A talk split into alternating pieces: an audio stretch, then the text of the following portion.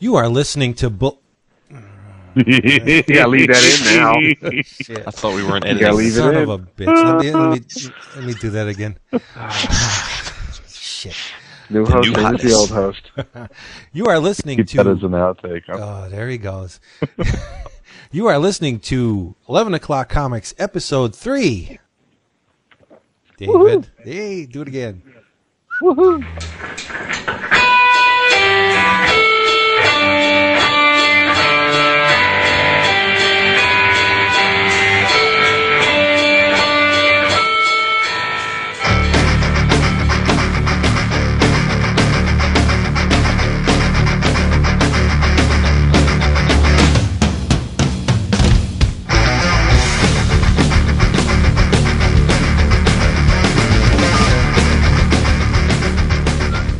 Hello, and welcome to the third episode of 11 O'Clock Comics. And as always, we'll do the old 11 O'Clock roll call. I'm Vince B., and I have nothing to say after my name, so let's uh, move on. I'm Christopher Neseman. David Price. And, yaha! Finally, our fourth and final member is here. Bringing sexy back, Jason Wood. Bringing it back. That You're implying that it was actually here. Well, it's here to stay now. There's nothing sexy about this. Yes, Jason Wood has finally come out of his vacation uh, little trip there, and he's with us, and will stick with us hopefully for at least you know five or six episodes. I say we I say we let the listeners decide. Yeah, we'll have a poll on the forum. No pressure. I'll, I'll be. It'll be a short-lived uh, fourth host then. At that, at that rate. Nah, he's a good boy. Very. Uh, the thing I, I love about him the most is that, agree with him or not, he's always outspoken. Always has something to say about comics, and that's what podcasting needs. Needs opinions. You know, you don't have to agree with him, but damn it, he'll have something to say on pretty much everything. That's a good thing. Well, there you go. Yeah, as far as I'm concerned, I love hearing what you have to say. I mean, you and I are pretty much opposite ends of the spectrum in, in no in most things, but there is that common center that we have that's really scary how similar we are. I, I Yeah, think it's so. true. Yeah, It's true. I mean, I, I, yeah, exactly. You, you uh, I mean, you pretty much hate all things mainstream right now, and, and I pretty much hate all the crazy shit that you love. But but Yeah. there's that middle ground we still yeah. I wouldn't I wouldn't say hate. I I'm I'm bored with it. Mm-hmm. You know, David will tell you I I tire of things really quickly. So Things go in phases. It's Yeah. cyclical. Like a dog with a new toy. cyclical. Who, who likes to use that word? That's one of my. I retired. I retired cyclical for. Oh no, it can't be retired. I, I put it away for a little bit, but You- it'll come around. You sound kind of tired, Chris. I got a little. I got a little con throat going on right now. Um, so back back from back from Seattle and um, basically like three days straight of talking about comics and drinking and yelling and having just you know fun comic book convention time. So yeah, I, this one wiped me out, man. Plus, um, going from uh, uh, West Coast back to uh, back to Chicago just kind of wiped me out. So. Uh, yeah, I'm I'm gonna I'm gonna hang in there for this one and uh, try and get one more good night's sleep and uh, and see if I can bounce back because I got to I got to do this again on Friday. So that's uh That's take a little hiatus away from stuff, and now it seems like I'm I'm talking comics like like five days a week now. It's it's pretty awesome. Now you did say you ran into a bunch of people, and we're probably going to hear a nice chunk of that on Around Comics coming up, right? Oh yeah, absolutely, absolutely. Um, we got uh, we got interviews left and right on stuff, and uh, just just just a great weekend, great convention, and uh, um, you know Sal and, and Tom and I have been talking about it off and on all week. That it really one of the best convention experiences that we've ever had. Really, really, that's strong. Uh, so, Chris, what I mean, compare it to some of the other cons we might be familiar with. I mean, is it how is it in terms Um, of size? Uh, oh gosh, um, I would say it's probably like a quarter of the size of New York, Mhm. maybe even smaller than that. Um, but that's actually kind of what that that was the charm of it in a lot of ways.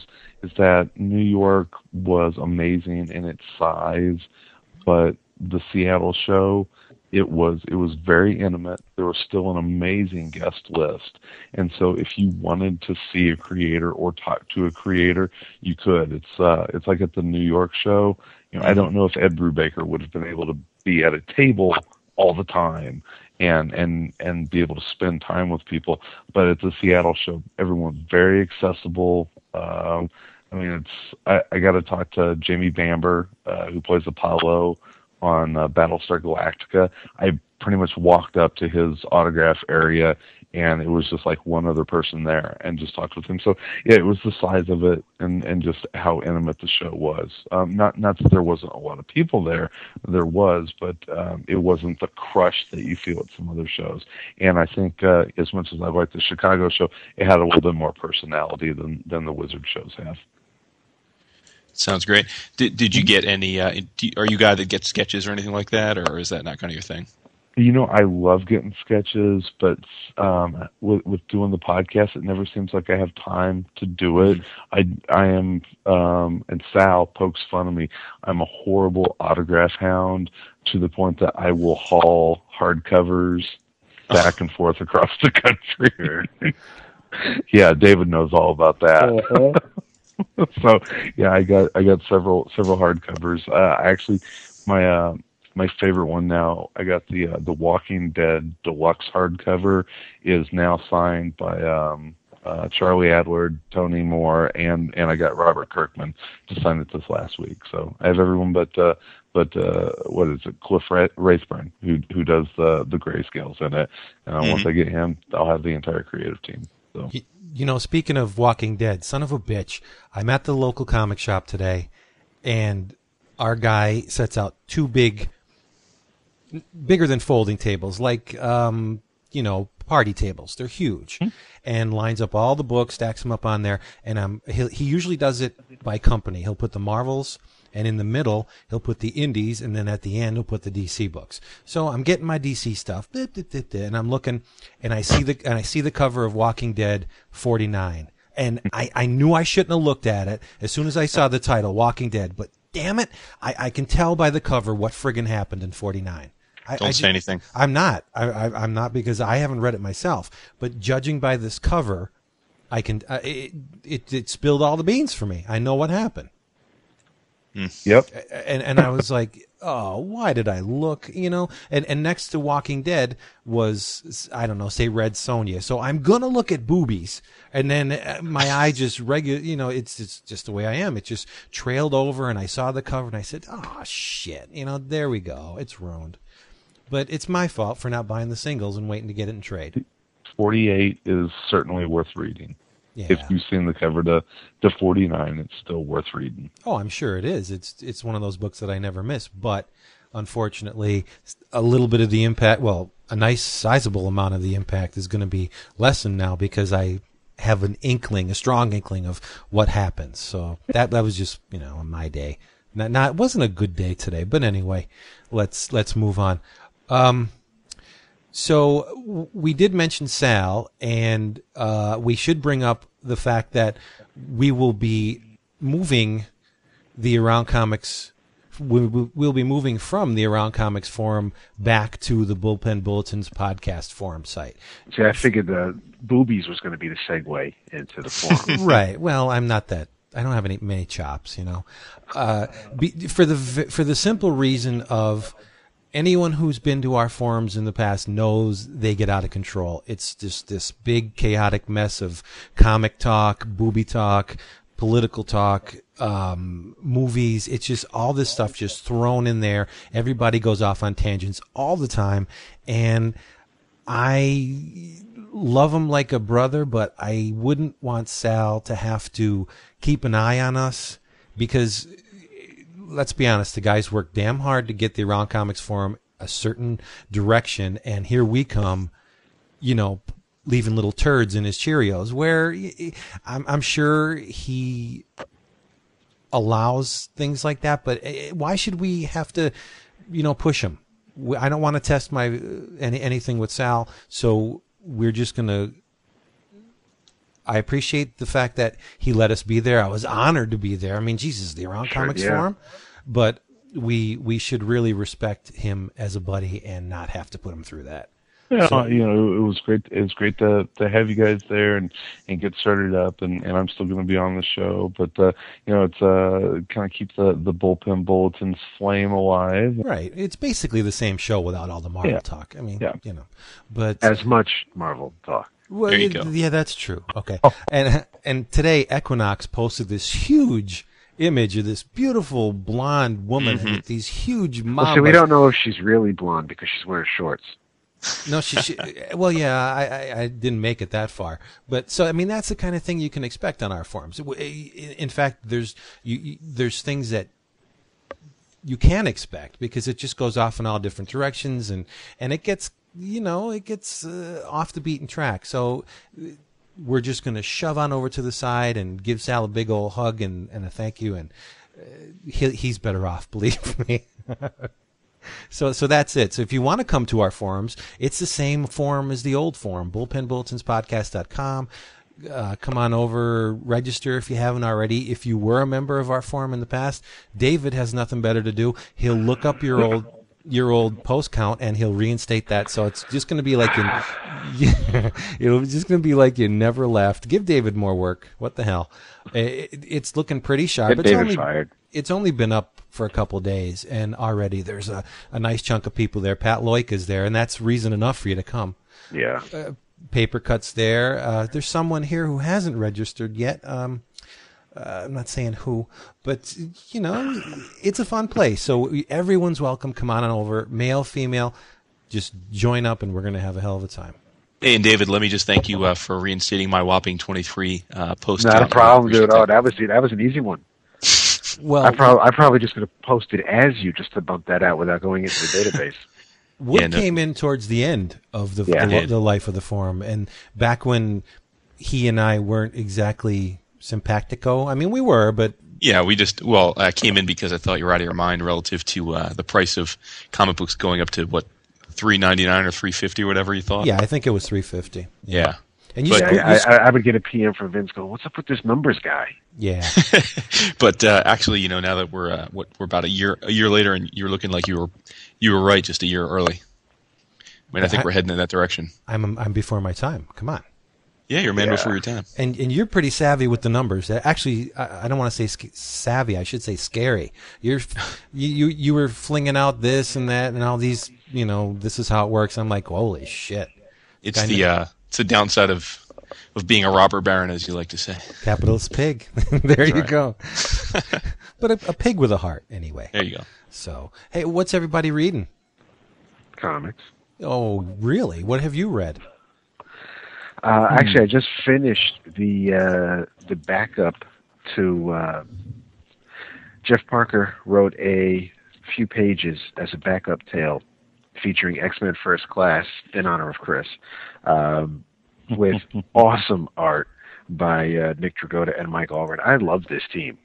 This art team is fantastic, but it was uh, it actually this is. Uh, this really kind of reinforces Chris's whole point of view about X-Men First Class from our discussion last week. You, they, they go to a coffee house. They're all wearing clothes that you'd find from the 50s or the 60s. The the lingo is dated, but yet Professor X calls Warren on a cell phone. So it's just like here's all this old school stuff, and now bam, now here's here's here, here's a cell phone, and then the last panel shows a uh, shows a jewel case with a CD in it. So, but it was it.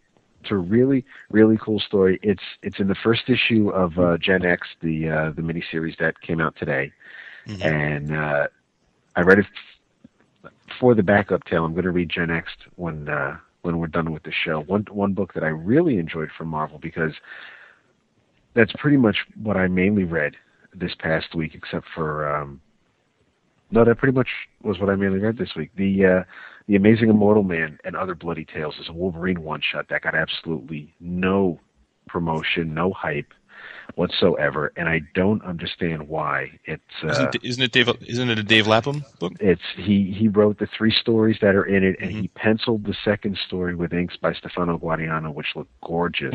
uh, and it's just it's it's not like a Wolverine.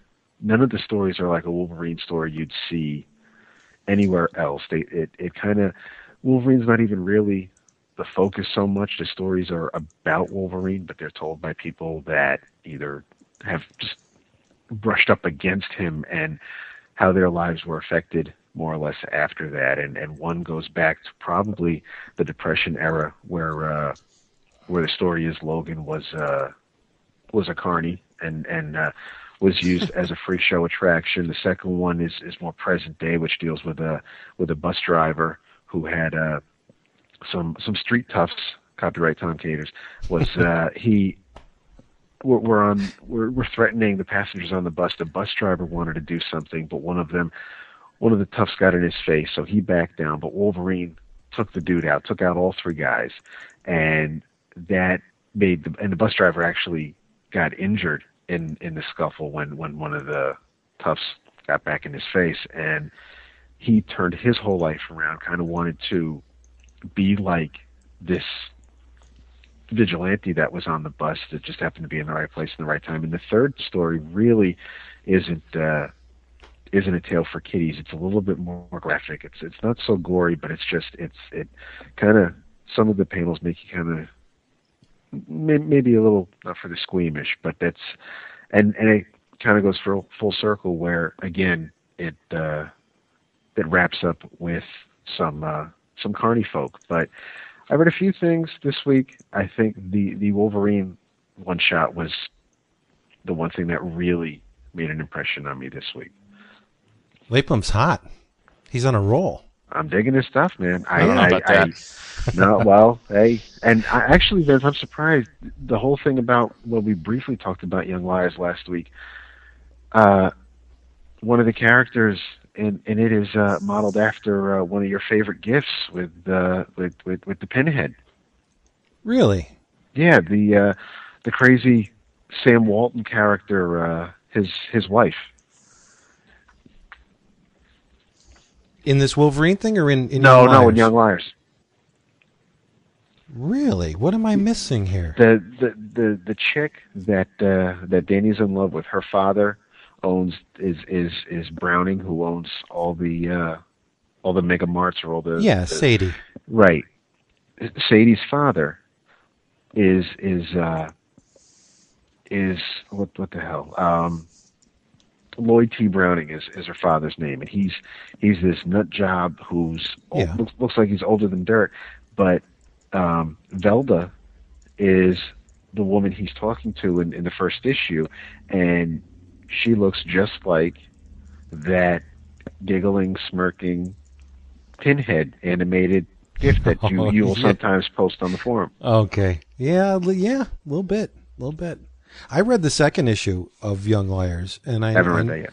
Okay, I won't get into it, but I love the way he begins the the story on the with the cover is the first panel of the issue. That's awesome. I think that's just a nice little nice little touch. I wiped my ass with the uh, second issue of Young Liars. You're wiping your ass with it. Yep. Ah, I, I, I thoroughly. I, let's not get into specifics, but because David hasn't read it, but I thoroughly enjoyed this issue. I thought it was really well done. Yeah, I mean, it, I just think I'm not the I'm it, I'm just not the guy for this book. I mean, I just uh, you know I mentioned to you earlier. I, I just thought that these guys, every character was such a cliche of like a bad like a bad slow night at Studio 54 back in 1972. I, I- it's like I I just I don't know. I, I thought that. I, I couldn't root for any of these characters, and, and at the end of that first issue, I honestly thought the world would be better off if they all off themselves. Well, I just don't, uh, I don't think rooting for the characters is the point. Uh, Have you ever read any of Stray Bullets?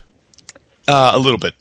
e- even the most um what do I want to say the most likable characters are a bit reprehensible in a, in a way the, his cast is our casts are always large but and and they're you usually get one person from every kind of slice of life in there and and let's face it they're they're, they're despicable a lot of them are as this young liars issue uh, attest, there's really no one likable in here, but you kind of feel for the for Danny a little bit. I mean, the kid's definitely Yeah. got problems.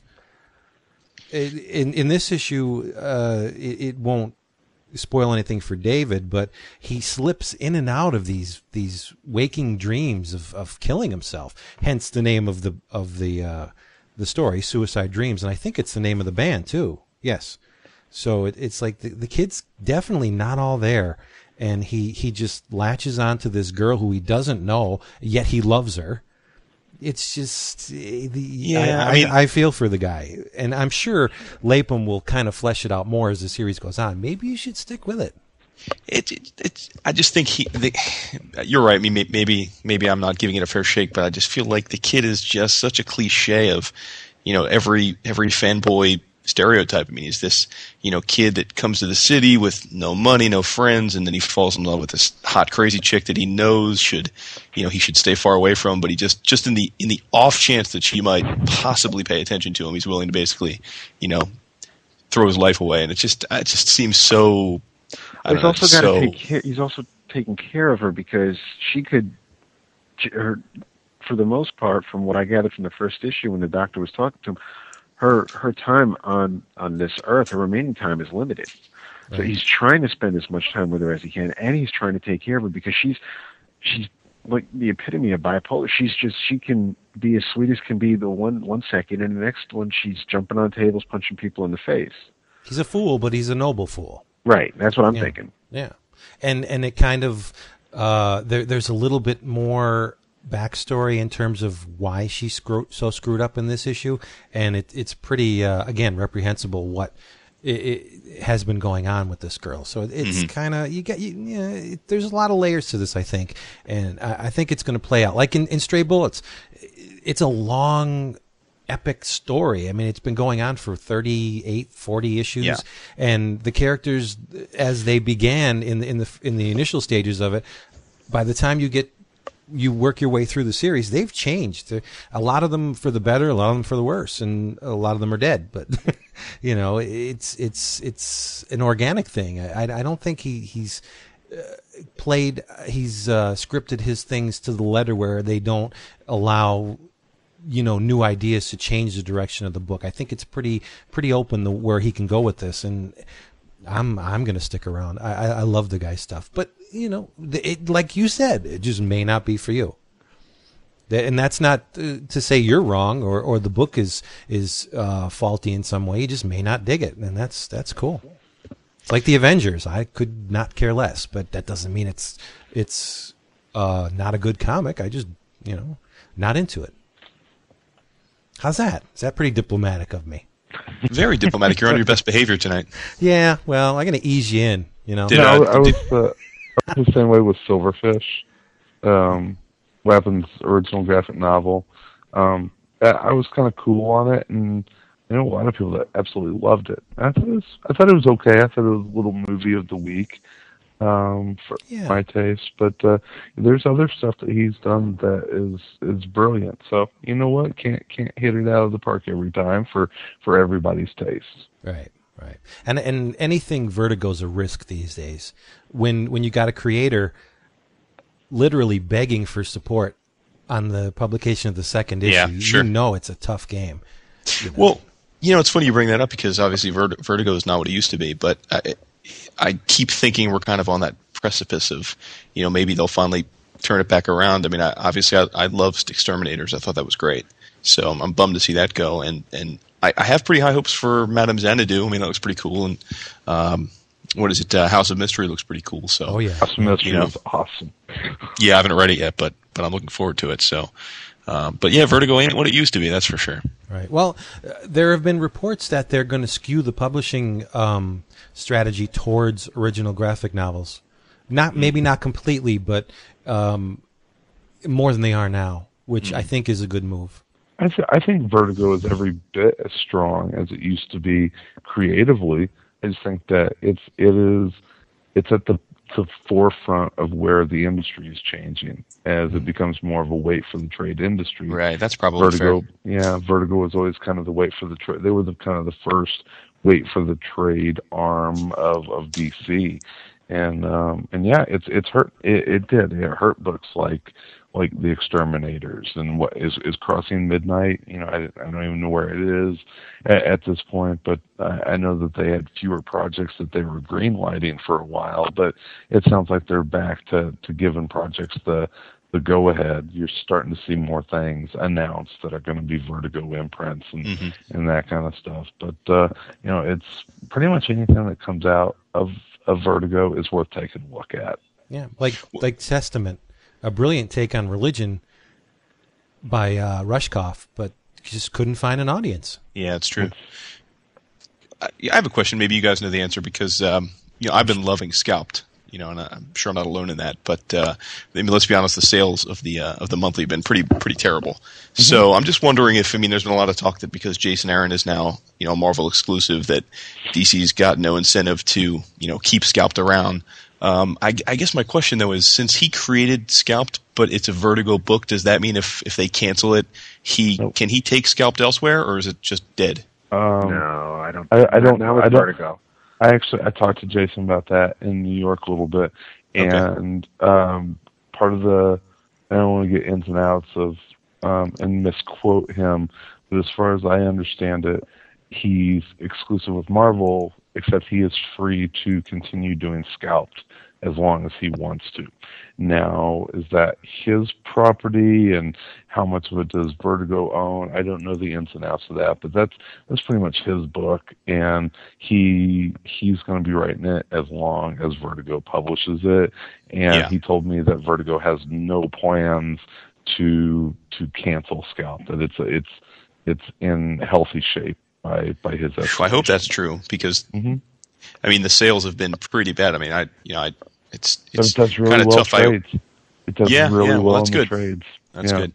So- You know, I I uh, you know, I'm I, I'm probably as guilty as anybody else in in tending to buy the trades of particularly of Vertigo books and stuff. I'm definitely in that habit, but I'm really trying to get out of that because you know at New York I spent a little time talking to Rick Remender and. Um, Mhm. Just happened to mention to him that I'm, you know, buying End League in, in the floppies, and it just, you know, he started talking about just how massively important it is for all of us to, you know, support the monthlies, and and that, uh, you know, I mentioned to him, I said, well, you know, you go on a lot of podcasts, why don't you, you know, you, you seem so passionate about this, why don't you and other creators really, you know, be honest about this because you guys kind of dance around that issue when you're asked about it in public. You you know you say, well, you know, it's just, and he's like, yeah, you know, you're probably right. So it's just, I think a lot of creators really need to get that message out there because there's plenty. I mean, look, we're you know we're comic fans. We'll we'll do what we can. Pretty much, we we can get pretty crazy when it comes to supporting the the things that we love. I mean, I just think if more people knew that buying the monthlies actually made a difference, uh, you know, we'd, we'd start doing that a bit more. I mean, the- the trend is probably still, it's probably too far gone to change, but at least, you know, I buy so many monthlies as it is. I'm, I, I transferred a lot of my indie books back over to monthly, you know, in the last few months. So, um, It's- and I it's think more people should do that. Good man. It, well, it, it, I, I'm I'm on the fence on it.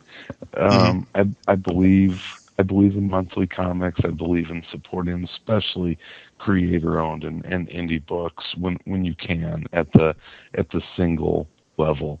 But I also know that that the industry is changing and and the the single monthly comic I don't know if it's going to be extinct in 10 years but I can see I can see a day in the not too distant future where you have Uncanny X-Men, Amazing Spider-Man, Batman, Superman, and the JLA and those are the the single issue comics and everything else is more in a prestige or a or a trade paperback format. That'd be a, that'd be a good thing. And it's getting closer to that. And you know, the unfortunate thing is that is that I think it's easier to release a single issue of a comic book than it is to have like a a traded um you know, a, a traded collection. It's just, you know, money wise, that it's a little bit more prohibitive. Hello, 11 o'clock comics. This is Mario. Just want to call and say it's good to have Vince B and the crew back. Uh, I was missing me some Bullpen Bulletins, but uh, we got the same vibe. It feels like, um, I'll be without the uh, the awesome 15 minute intros that I was apparently one of the few people that loved. But anyway, um, uh, loving the show already. Um, looking forward for when good when uh, old Wood gets on there even though his taste in art is a little different from mine. um, like Allred Rules Wood, And um, that's it. So, uh, David, uh, Chris, Vince, Wood, good luck. Look forward to hearing every episode. Bye. You know, speaking of Remender, did you happen to read the last part of Triple X Zombies? Oh my God! it, it just goes to show you that indie comics get very little to almost zero press because if anybody in any kind of position of authority in either the church ever got a look at that issue, it would be all over the frickin' news. Just, just, just when I thought that he couldn't top the the uh, maternity ward scene from the issue number three. Oh, I was reading it thinking, you are a sick bastard, but I love you. I, I because it was just I would have written that comic if I had you know the, the chops that that he did. It was disgusting and vile, and it was just a hell of a lot of fun to read. I walked up to him in Seattle, and I was just like, "Rick, you did it again, you sick bastard! You, I didn't think that. You, I said pretty much what you just did. I didn't think that you could push it any farther. You know what he said? What what did he say? He just looked at me and with this big shit-eating grin on his face and said, "That's good nunsuck, isn't it?" Dude, why in the hell am I not reading that book? Oh, good God. I'll tell you, it is a crime that Kieron Dwyer is not a household name, at least as far as comic book guys go, because he is just a bastard with a pencil. That uh, just amazingly talented guy. Why? He's, I mean, I, I know he's had stints on Avengers and, and, and Captain America, but he should be in the limelight. This guy is just really, really talented. Didn't he work on uh on the thing? Dan Slott didn't wasn't Dwyer doing pencils on that for a while? Really? I didn't read it. I, I don't know. David? You're the Marvel dude.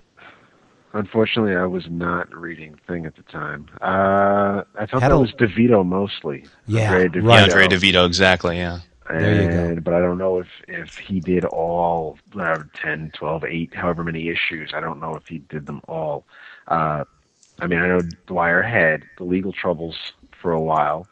He did? Uh, yeah, he was uh, he was sued by Starbucks. Yep. Uh, Oh, really? Oh, I didn't know that. Oh, for that logo issue? Yeah. Yeah. Yeah, I did know that. Um, actually, just looked it up. Yeah, he did uh, issues six, seven, and eight of the Thing.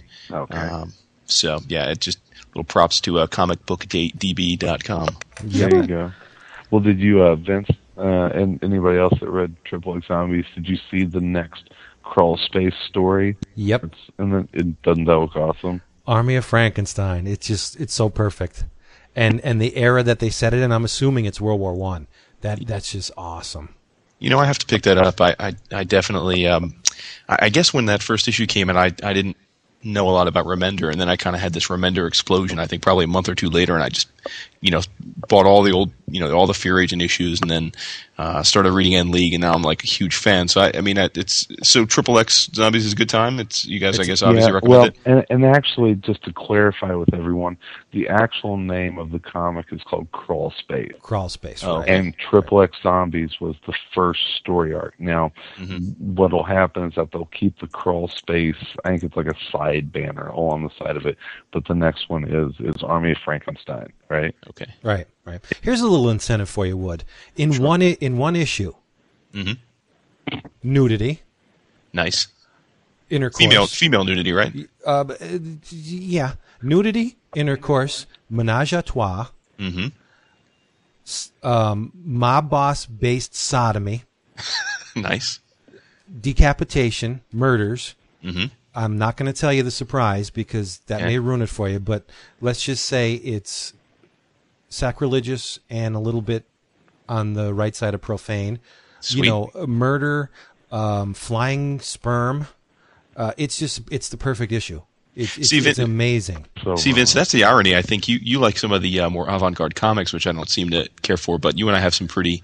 We're, we're, we're very simpatico when it comes to um, our views on certain institutions. Oh which I yes, think- that's it's so. very yeah, and and, and it, it was brilliant because it showed me in times of crisis, even the most devout people turn into base animals. Cool. And- yeah, I'm going to and- have to pick that up. And that's Is it- that's is it tra- my is theory it- right there. Is it going to be traded, or is it? I mean, how many issues is it? It's only four issues, and and with Image's track record, I would almost guarantee that it's going to be traded. But mm-hmm. Yeah, i- i- this is not a book to wait for the trade on. Okay. No, it, you, you just have to, and the covers are brilliant. The the the first.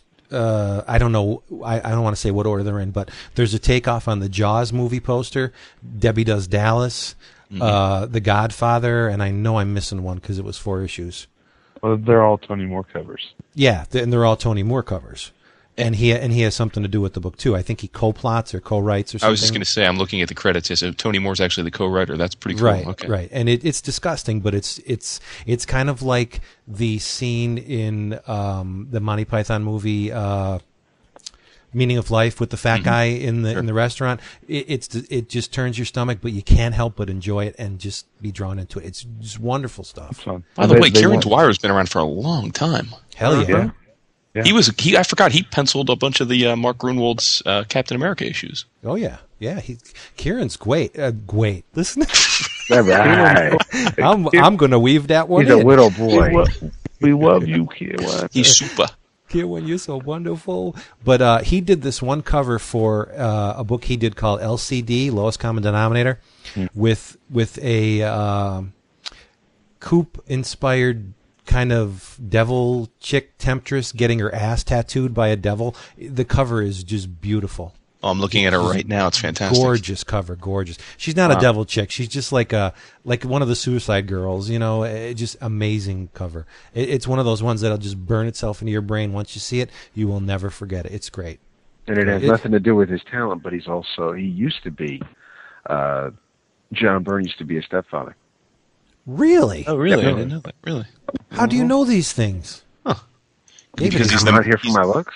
He's the David's man of a thousand podcasts. He's he's magical. He is. He is. He, did you guys ever read uh, Last of the Independents? Yep. That's Kieron Dwyer and uh, Fraction. uh Matt Fraction. Yep. It's a really really fun, uh, kind of like western with uh, with New Jersey gangsters in it. Wasn't that option for a movie? Uh, if not, it should have been. Yeah, I think it was, or it is, or something. Uh, unless I, I have my information wrong, which you know tends to happen. Hey, speaking of Fraction, um, you guys read uh, uh, the first Invincible Iron Man? Uh, not yet, please. no. But I'm. Yep. No, I, I, it was. Was it? How was it? I liked it. I mean, compare Yeah, it to. did too. Well, have you been enjoying, you know, Iron Man director of Shield or no? Yeah, um, I like I like Fraction's voice for uh, for Tony Stark.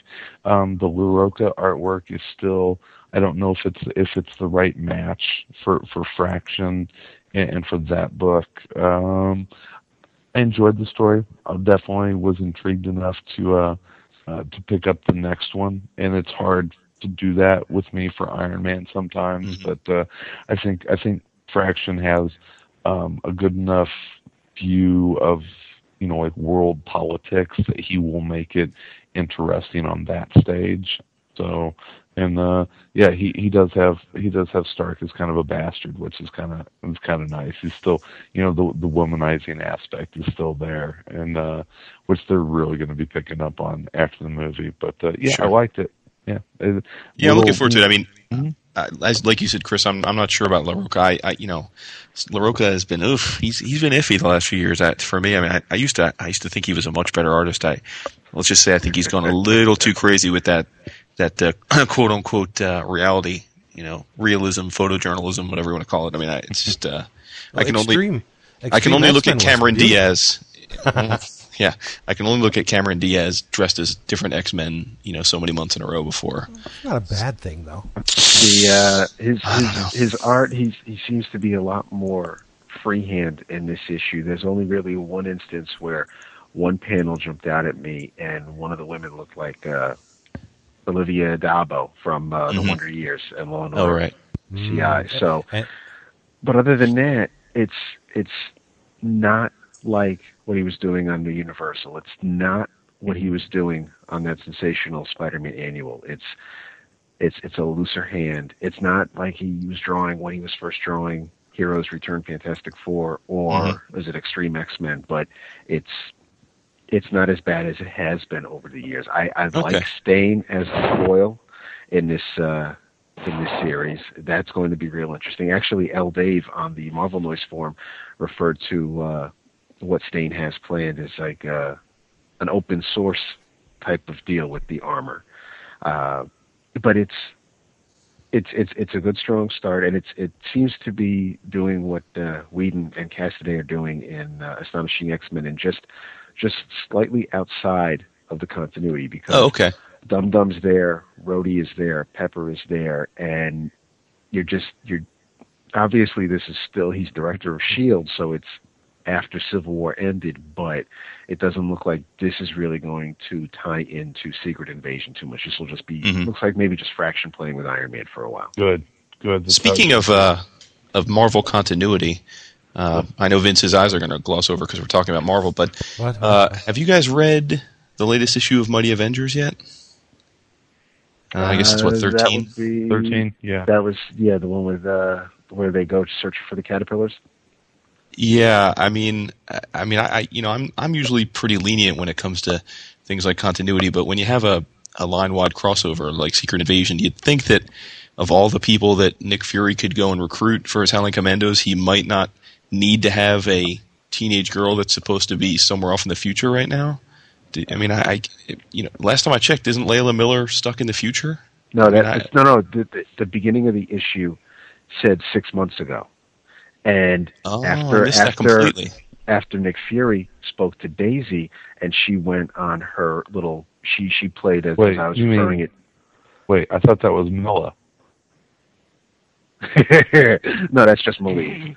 Um, when uh, when when Daisy was doing Nick's work, basically playing Cyclops to Fury's Charles, he uh, she was going around shortly after they spoke six months ago. So this is Oh, before okay, my bad. All the right. Psy Complex. But no, it's still still a good catch. It was a great one. That that one page was great in that whole issue. Oh. But David, you have renewed my faith in, in, in the mighty Marvel way. Thank you. not that's why I'm here. Now someone needs to wake Vince up so he can tell us something about the uh, fantastic DC. Vince, all right. Before one last thing before we move off of Marvel, um, just because you were talking about Fraction, it made me think of something. Um, you know, Fraction's leaving Iron Fist, and so is David Aja, Yeah. which makes me makes me a very sad Woodrow. Um, No, but I do want to say though that uh, I know a lot of people are probably just going to drop the book, you know, sight unseen, which is a shame because Duane Swierczynski deserves a shot. I really think Yes, people need to give. You know, he he's. I mean, he wrote that Moon Knight annual, which is pretty much the only readable issue of this Moon Knight series. He wrote that Punisher Force of Nature, which I thought was, you know, it was it was a one shot. I mean, it wasn't anything special, but it was it was it was fun and entertaining. And uh, you know, I think his writing on Cable has been, frankly, much better than the art so far. So, hey, Woody, I agree. hey Woody, so I think, what's that? I got some I got some bad news for you, buddy. What? That book is so dead. that I We'll see. yeah, but what stays I don't- dead in the Marvel It, universe? it's anyway? still, man, it's, Chris- it, see, it still has it still has Fraction and Brubaker's stamp of approval. So it's Chris, not I don't like, disagree with you, but I mean, I, I, I'm, I'm, that's what I'm saying. I mean, I'm presuming of the uh, however many tens of thousands of listeners we're going to have after this episode airs, Millions. Uh, you know, if if if two percent of them hear my plea and give it a try, who knows? Maybe we can keep it alive for at least another I couple mean, of issues, so I can have a third trade. I'll read it, but taking Brubaker and Fraction off that book and Aja all at the same time, that is a death nail for that book. I agree. So, so, Yeah. uh, Mr. Neseman, what? Uh, tell tell me something pleasant about where David Aja is going to appear next, because I'm dying to know that he's going to work some work and work there soon. you know, He's too good not to be around. Have they not announced anything for him? Not that I you know, know, of. You I mean, know, you know what I'd like to see him go to. I think he would. I think he would tear the shit out of X Factor. yeah, you know, you're right. That, That wouldn't would be bad. be a perfect book for him. I would love to see him do a Mantis miniseries. The Celestial Madonna? Come on. um, But she's You're- uh, she, I love she's that in you, a highly- Vince. Quest. You're you're you're unique. Yeah. I got two things to say in the wake of what you guys just talked about. Number Okay. one, if you're gonna mention Olivia D'Abo, you got to mention Conan the Destroyer. There. Okay, David. Okay. That one scene with her on top of the horse where she's got that that smock on. Yeah, and she's, okay, she's yeah. hanging Well, out the side. Let me Oh, let, let, let me mention a movie that I've seen maybe once and don't ever want to think about again. which is Conan the Destroyer. Yeah. Oh, wasn't that bad? Dude, That, Grace, that Grace funny Jones? guy with the mascot. Yeah, Grace Jones with the little boobies and the the, the ass hanging out. Like a That was- 12 year old boy. Yeah, Yeah. that's great. That's awesome. No- And Wilt Chamberlain. Yes. And Will, yeah. That God. thing on the end where they ripped the horn phallus thing off the the monster it was just great. Did you did you guys realize that Olivia D'Abo is a uh, a very common uh, voice actress Yes, for uh, yes. car- for Yeah. cartoons? Yeah. Yep. She's uh, Black Widow in the uh, Ultimate Avengers movie. I know. And she's hot, super hot. But anyway, number two, I know Iron Man's hot right now with the movie and blah blah blah and all the the hype and everything. Do you think the industry can support two Iron Man books? Is No. I mean, I mean, long haul. Once once the the the, the, the fame uh, and the the buzz around the movie uh, fades a little bit, do you think we can? Span the distance between Iron Man 1 and 2 are these books going to survive Let's be No, honest, Vince. I mean, the industry hasn't been able to support one Iron Man book for most of its existence. True. So, I mean, no, of course not. I mean, look, for a while it'll work, but I, I get the feeling, and maybe I'm wrong, but obviously Fraction is, you know, he's gotten that, he's been knighted by by Quesada. He's one of the chosen ones now, um, and I Right- think des- rightly so. Yeah, deservedly so. But my point is, is, so he's taking over this Invincible, and and you know, I would just imagine that you know sooner rather than later, the uh, you know the Man of Shield, will, director of Shield will just you know go by the wayside. I mean, Hmm. and then we'll have the one the one fraction led book, but we'll see. I mean, Yeah, I'm enjoying uh, Director of Shield. I mean, I think it's it's not. I wouldn't say it's the top of my stack, but but it's I, I've enjoyed it. Yeah, and I give, you know, honestly, in today's comics landscape, I give Fraction twelve issues, and then and then he'll be on something else. He'll, you know, be taking over X, you know, X Men for Brubaker or something like that. It's just the, you don't see that many sustained runs on stuff anymore. I mean, That's like- actually why I love Bendis. Why why I think I, I give him credit. I, I love that he stays and, and does titles for a long time. I, I miss that. I miss the days when when you know I miss the days when I would read Avengers and it'd be the same writer. You know, Englehart wrote it for how many years? You know, Mhm. or you know, Byrne. I mean, how many years did he? You know, how how many years did Simonson do Thor? I mean, I miss those days. Absolutely. Yeah. That's why that's why I read image books, man. That's right. And That's the- and if writing Iron Man and whatever Marvel throws at him enables him to keep doing the Casanovas, I hope Marvel keeps throwing stuff at him because I would sacrifice it all for Casanova. Oh, they will. Yeah. Yeah, Mhm. yeah. They, the uh, Matt Matt is an awesome writer, and he loves comics, and I think he's having a a really fun time doing what he's doing. So you know, and, and his books sell now. He's starting to become a name, and I think Marvel is gonna is gonna keep him keep him very. There's busy. that duck. you, you- you just stepped on the duck again while you were talking. Did I? Doug, you want me to repeat that? No, no, No, no, that's fine. It, it it's fun. It's fun. Well, you know what's nice about Fraction? He's not socially awkward. Too many of the uh, the new up and coming hot writers are pretty awkward to talk to. They just seem very uncomfortable to even you know give interviews or or really talk about their products. So it's nice that Fraction is just seems like a pretty relaxed guy. You know, just a regular guy, which is nice to see. Confidence. mm-hmm. Contagious. Well, uh, I read something. Oh, you did? Yes, I did. Witchblade. I uh, not no not I did get the new one, but I did not read it yet. Which Witchblade's always good. Witchblade, there we go. That we fulfilled the obligation for this episode. I am a, a huge Morrison fan, as everybody knows who knows me, and I dropped the Batman book after Batman and Son. I don't know why. I just wasn't in the mood to read Batman. It was a very good story, and the art was uh, Kubert, Andy, was it or Adam? Which one? I can I never tell. wa- yeah, the good Kubert. And um, No, no, no. Yeah, The good the good Kubert is is Joe Kubert. oh, well, That's the yeah, best, of, Kubert. Of course, by Tor because it's great. Not by Tor and the Snow Dog, by the comic named Tor because the first issue was great. But anyway, so uh, I wanted I wanted to buy into Batman R.I.P. just for the sake of um, supporting my man Morrison and knowing where this is going to go for Batman because obviously it's I mean it's going to be from what they say it's it's a major chapter in the life of Mr. Wayne. So I bought the first issue of Batman RIP which was 676 and the LCS dude told me that I had to read 675 before going in because some things in in in uh 676 wouldn't make all that much sense, but I think he was just trying to sell me another book because there's really nothing in 675 that would have to be explained to me uh, in more than one sentence with 676. So, uh, starting off, I read 675 like a good little comic book boy. I started at the beginning, and it, you know, it, aside from the art, which was uh, done by Ryan Benjamin and inked by Saleem Crawford, I didn't care for Mr. Benjamin's art. I'm not saying it was bad, but uh, it's not my cuppa, so to speak. Uh, It's very image, very imagey.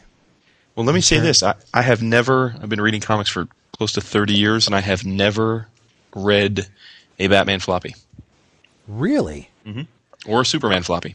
Well, see, that's that's the thing. That was that's what made it so hard for me to leave the Bat books because I've been buying Batman for literally mm, thirty-five years, and and I'm not Wow, just you're old. talking. I am. I'm just not talking Batman and, and Detective. I'm talking Robin and Nightwing and every one of the miniseries and there for a while. Catwoman. I mean, I bought all the Bat stuff, and I did not want to jump into this min- miniseries having to buy the whole line of Bat books. But I'll get to it when I talk about 676. Uh, I assumed something that unfortunately is not true. I thought R.I.P. was going to be just in Batman. Silly me. you know, I, I just can't win. But anyway, 675, a good issue. Uh, Morrison titled the story "The Fiend with Nine Eyes," and not long into the issue, you uh, kind of understand what he's talking about. This terrorist with uh, tat- he has nine fingers, and he has tattoos of eyes on the tips of his fingers. He's blindfolded, and he breaks into a quaint little dinner date between Bruce and someone called Jezebel Jet. I had no idea who this person was going into it, but uh, I'm I'm assuming that she's his current squeeze because they're talking romance and they're very serious. And I blah, thought blah, I thought she was introduced when Morrison and Kubert first took over Batman What- after Infinite Crisis. Well, if they did, I don't remember it. Okay. So. I mean, she she just pops up, and you can tell that they're romantically involved and all that. And you know, she's like, Bruce, I don't know you. Is she hot? You- you- she's yeah. I can't. You know, she's very dark skinned. I can't tell if she's black or just uh maybe uh Indian or it, her nationality is kind of hard to pin. She looks a little like Vixen to me. She's just exotic. Yeah. So, you know, she's like, you always disappear. I don't know where you are, blah, blah, blah. So they're having this quaint little dinner date and this, this terrorist barges in blindfolded and he's, he's like, okay, you guys are mine. So he attempts to kidnap them. Big mistake for him because, uh, one thing leads to another and Bruce takes him out. But in doing so, he, and this is where the spoiler comes in for this issue. So if you haven't read it, skip ahead a couple seconds. He basically is forced to reveal that he's Batman to her. And as of the last page, she's like, "Oh, I, you know, I, I know now. This makes so much sense. Bruce Wayne is Batman, which leads into R.I.P." But this issue is really cool because Morrison, no slouch in the writing department, has littered this thing with this masked, blindfolded symbology. I don't know what it means right now, but I know it's going to pay off down the line. The the terrorist who barges in has a blindfold on. And there's this cool little interlude with Talia and Damian, who was introduced in that Batman and Son story. Uh, Talia's noticing that Bruce is uh, again uh, involved with a woman, and I guess she's not too pleased about it. But while she's talking, Damian is practicing archery, and he's blindfolded. Later on in the issue, Nightwing and Robin are tooling around the city, and, and Robin's questioning Bruce's mental state. Uh, I guess somewhere along the line, Bruce died and had to be dipped into a Lazarus pit, from what I can gather. Um, so he's like, you know, this would tax even the strongest mind. You think Bruce is okay? So while they're going through the city, they, they meet this this villain called the Raygun Raider, or that's what Tim calls him, and he's his face is obscured and his eyes are obscured. So I don't know what Morrison's trying to say yet, but there's something going on with someone's vision or um, outlook being obscured or masked or you know how Morrison is. He'll plant these seeds that don't pay off until five or six issues down the line. So something's going on there. But through this whole issue, Bruce is constantly questioning whether this this terrorist is involved with the black glove. No idea who they are when I was reading this issue. But they do come into play in the first part of Batman RIP, which is 676 which is a far better issue than 675.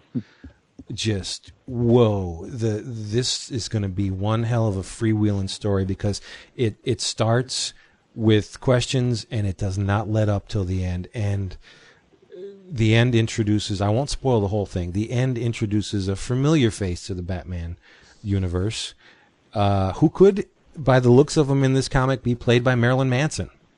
Hmm he's looking very Mansonish in this. But anyway, this uh, the, we were introduced to the Black Glove, a weirder collection of villains. I don't think you can find anywhere outside of the Invisibles. They're they're I think they're led by this um, man called Doctor Hurt. that is not that's pretty priceless, but it's H U R T, and and you have a mime in his group you have a masked luchador. Uh, there's a big Mr. Freeze looking guy in some kind of a containment suit. There's a woman who appears to be have been plucked from the pages of the Authority. A medieval looking knight type dude. I mean, I have no idea who any of these people are. And they're sought out by this man who is called Le Bossu. I guess it's French, which translates into the hunchback. He's literally a hunchback and they welcome into the him into the fold and tell him that you know we're going to begin the dance macabre, which is the dance of death, and I'm assuming that Bruce Wayne is going to be the target.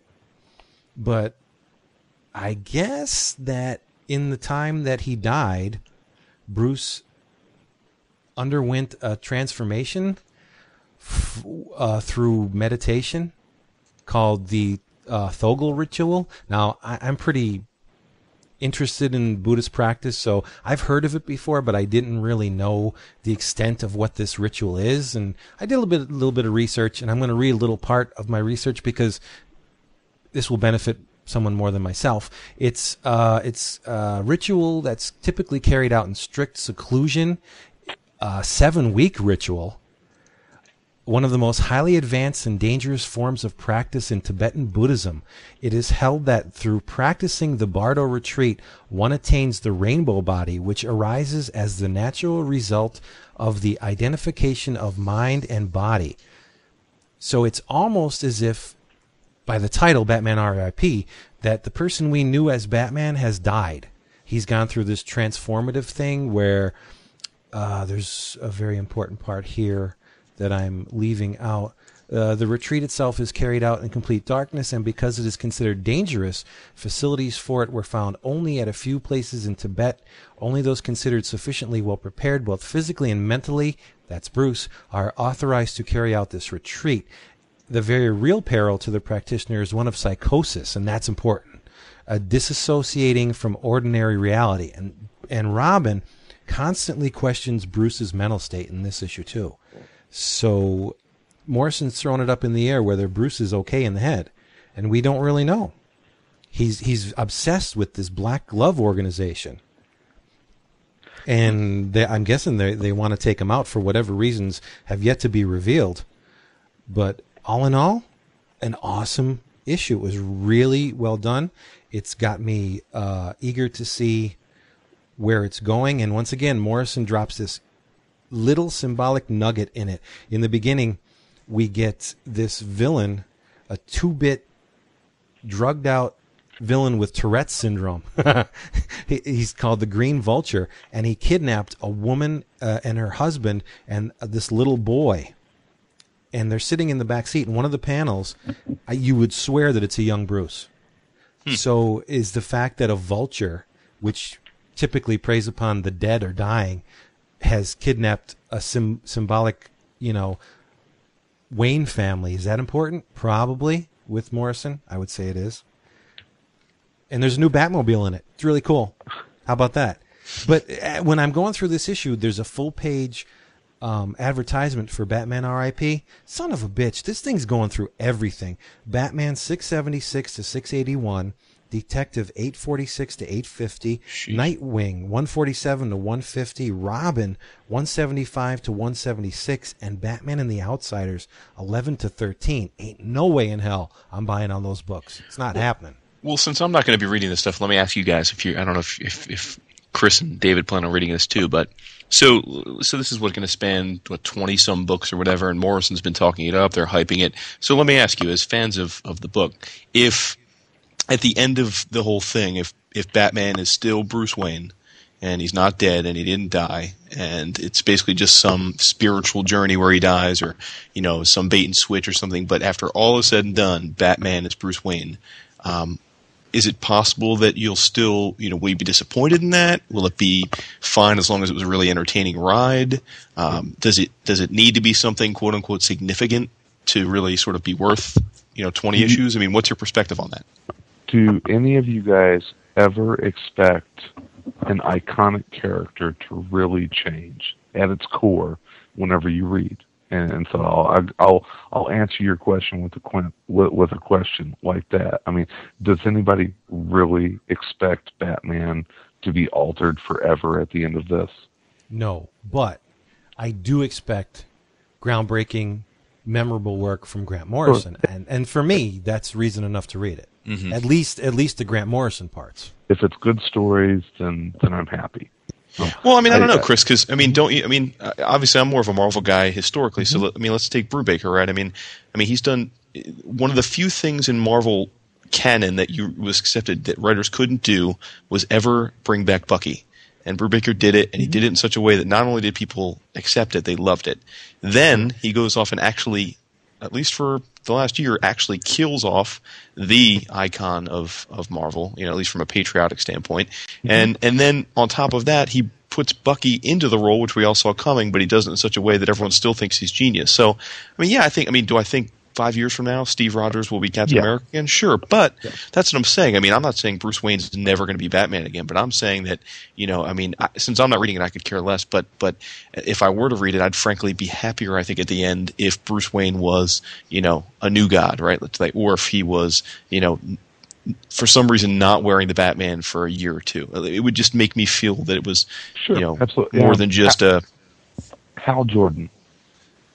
Sure, exactly. You know, it's I mean, it was you know how long how long did Hal put down the Green Lantern mantle? So you know, but my point is that you know eventually those iconic characters come back around, and um, it, it can be it can be quite a while. But you know, I I, I stopped expecting broad sweeping changes in in iconic comic characters a while ago. So as long as the stories are fun and cool um, I'm there. You know, it's like um, one of my favorite Batman big events was uh, No Man's Land, and I, I it's still one of my favorite all-time Batman epic stories.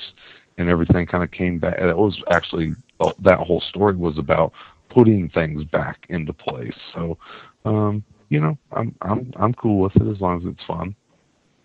And uh, another little symbolic nugget Morrison plants in this thing I forgot uh, in 675, the restaurant where Bruce and Jezebel are eating, it's called the Alhambra Room. And you know Morrison, he's not going to just pull a name out of his ass for a significant location to start off a big multi-part story. I did a little bit of research, and supposedly the Alhambra was a fortress, and it was also uh, a refuge for artists and intellectuals. But the fortress was, in almost every instance, breached that's very important. Morrison just wouldn't throw that in there. It's it's it's to me he's saying that Bruce Wayne's little world is going to be invaded and he's not going to be able to stop it. Yeah, it's so, it's actually it's, the Alhambra is beautiful. If you have, have you been there? Yes, I have. It's gorgeous. No kidding. Mm-hmm. I have indeed. Yes. Look it's gorgeous. You. Glo- you're a globetrotter. Yeah, well, you know, it's like to do a little traveling from time to time. There you go. It's a reflection something, something. of the culture of the last days of the Nasrid Kingdom. It is a place where I said that. Uh, the Alhambra mixes natural elements with man made ones and is a testament to the skill of Muslim craftsmen. uh, the literal translation of Alhambra Red Fortress. It derives from the color of the red clay which surroundings of the fort have been made. They were originally whitewashed. Nobody cares, but it's been breached many times. So that's where I'm going with that. See. Yeah, well, the other thing about the Alhambra, and uh, you can, you, since you've been doing the research, tell me if I'm wrong, but as I recall, I think what was really, um, I think, fascinating about it to um, to architects is that it's got a lot of uh, Christian and even some Judeo um, uh, reliefs inside of the of the mosque, right? So because it was actually it was occupied by Christians at the time too. Right. So there's actually like very detailed depictions of lions in certain points and other animals, and that's typically um, a no-no in in uh, in Muslim mosques. But Right. uh, this is one of the few places actually in the entire world where you see those kind of depictions inside of a, uh, a Muslim place. So it's uh, it's pretty cool. Definitely uh, worth checking out if you're ever in, in Spain. There you go. Thank you, Grant Morrison. There you Look go. at that. We Sounds like uh, sounds like Grant Morrison was channeling some Sam Hamm and uh, other writers from the first Batman movie in that story. So uh, it's safe to say you guys are all big Grant Morrison fans. Is that fair to say? Or Um, I I enjoy I enjoy a lot of his work. I, I'm not gonna. He's not my favorite writer, but Mhm. uh, I don't know about a enjoy a lot lot. of his. okay, so David, you're not cra- you're not super, you're not a Morrison. nut? I I'm I'm making my way through slowly Mm-hmm. the uh, Morrison X Men omnibus. I read Ah. Marvel Boy, which I think is uh, is really really good. That's that's wacky. I enjoyed Marvel Boy a lot, and I, I thank Pat Loika for uh, for showing me that. That's uh, and even J.G. Jones. I thought that I thought his artwork in those issues were better than the covers that I saw in 52 and it's they're just I, I like I, I like a lot of Morrison's ideas. I just I haven't read a lot of his work to say okay yeah you know what I'm I'm a Morrison fan I'm I'm there with whatever he's doing I'm I'm sold. He's he's Mhm. not at uh, there are other writers who I will sit up and take more notice to but and it, and I don't I don't mean to to slight Morrison I just I'm not so keyed in as everybody else is. No, I'm actually that's that's the camp I'm in with you. I, I, for me, one of the first exposures I had to Morrison was actually the new X Men run, and I hated it because you know I grew up reading X Men, and that just wasn't my X Men. So I Right. thought, who the hell is this Grant Morrison guy? He's ruining my book. Um, but then you know I I- I've pretty much gone back and I think read just about everything he's done, at least all of the seminal stuff, and and I found that I guess the way I always describe Morrison is when he's messing in a playground that I don't have you know I don't really really care about or feel like is my own, love it. When he's messing with something I hold as canon and it, you know and I don't like to see it changed, it bothers the hell out of me. So, I mean, I figure I'm gonna yeah, I figure I'm gonna love Final Crisis, but because I could you know really care less what he does to the DC universe. But it- Doom Patrol. I'm reading Doom Patrol. You know, about a trade a month right now, and it is freaking awesome. Dopest shit ever. I love it's it. really good. Yeah, it's I really love good. it. Is it is it a coincidence that the best writers comics have ever known were both magicians? You got you got Morrison and Moore, both professed magicians. Really, hmm. Yes, interesting. Hmm. or something more. Who knows? Hey guys, backwards Dave for the forum here. Just calling to let you know I picked up uh, Young Liars and uh, read the first issue of that, and, and about to read the second issue, and really enjoying that. And uh, I also managed to find the first two issues of Lock and Key, which I'm pretty excited after you guys were talking about that last episode. Um, pretty excited to give that a read and uh, see how much I like that. I'll definitely uh, call back with a with an update on how well that one goes. Uh, hope you guys are doing doing well and en- enjoying your conversation. I'm calling probably as you're as you're getting set to talk now. And uh, Vince, I get I hope you get to talk about the uh, the whole uh, DC's uh, getting all crazy with their politics and whatnot in there. I couldn't even remember what it was you were gonna you were gonna talk about this week. But uh, I hope that goes well. And have a good time, guys. Do are you guys uh, ordering up that? Uh, are you guys? I, one of the things I was pretty geeked about in this uh, month's previews was that uh, they're putting out an ABC sampler, It's uh, the, the number one issues of five of the uh, America's Best comics, and it's uh, it's four ninety nine for uh, five number one issues reprinted. But it's uh, so DCB is like two fifty, and you're getting five Alan Moore comics. So oh, cool. Yeah, Yeah, it's ver- it's worth it. but I, I would have ordered it. Yeah, it's great stuff. Yeah, I was so sad to see that line go. I tell you what, I, um, I, I heard that was coming out, but Sal showed me something today at work. Um, do you guys have you seen this new eerie? Um, or no, it's the creepy archive that's. Mm-hmm. Mm-hmm. Oh my God, does that look awesome? Yeah, through Dark Horse. Yes. Yep. It, it, I, I I appreciate the fact that they're going the extra mile to put the stuff in uh, to present the stuff. Sorry, in a, in a hardcover format that will uh, be resilient and stand the test of time. But at the end of the day, when I'm doing my comic book order, a fifty dollar hardcover is going to get cut first. And even though I have all those issues, I would have liked to have had the hardcover. But I, I think a nice trade format, nice thick with nice paper, uh, real heavy you, uh, archival paper would have been preferable over this hardcover for me anyway. But that's just because I already own them. But someone who doesn't, by all means, you got to get this. It's some of the best comics ever. I don't have them. I'm, Oh. I'm all over it. The the price of the hardcover is probably worth it just to get the Jack Davis cover for the first issue. Oh my God, it's just gorgeous. Al Williamson's in there. Oh, uh, Ale, Ale, um, Alex Toth. hmm Well, it's what only what probably a thirty five bucks through DCB service or something. yeah. Uh, actually, it was it was twenty five. Oh, it's fifty percent off, really? Yeah, yeah. But I couldn't I couldn't swing it. I had too many other things, and and for me to order something I already have at the expense of something I don't, I, I had to cut out, cut it off. But I will make an exception for the Eerie sets. Eerie was by far a better magazine than Creepy.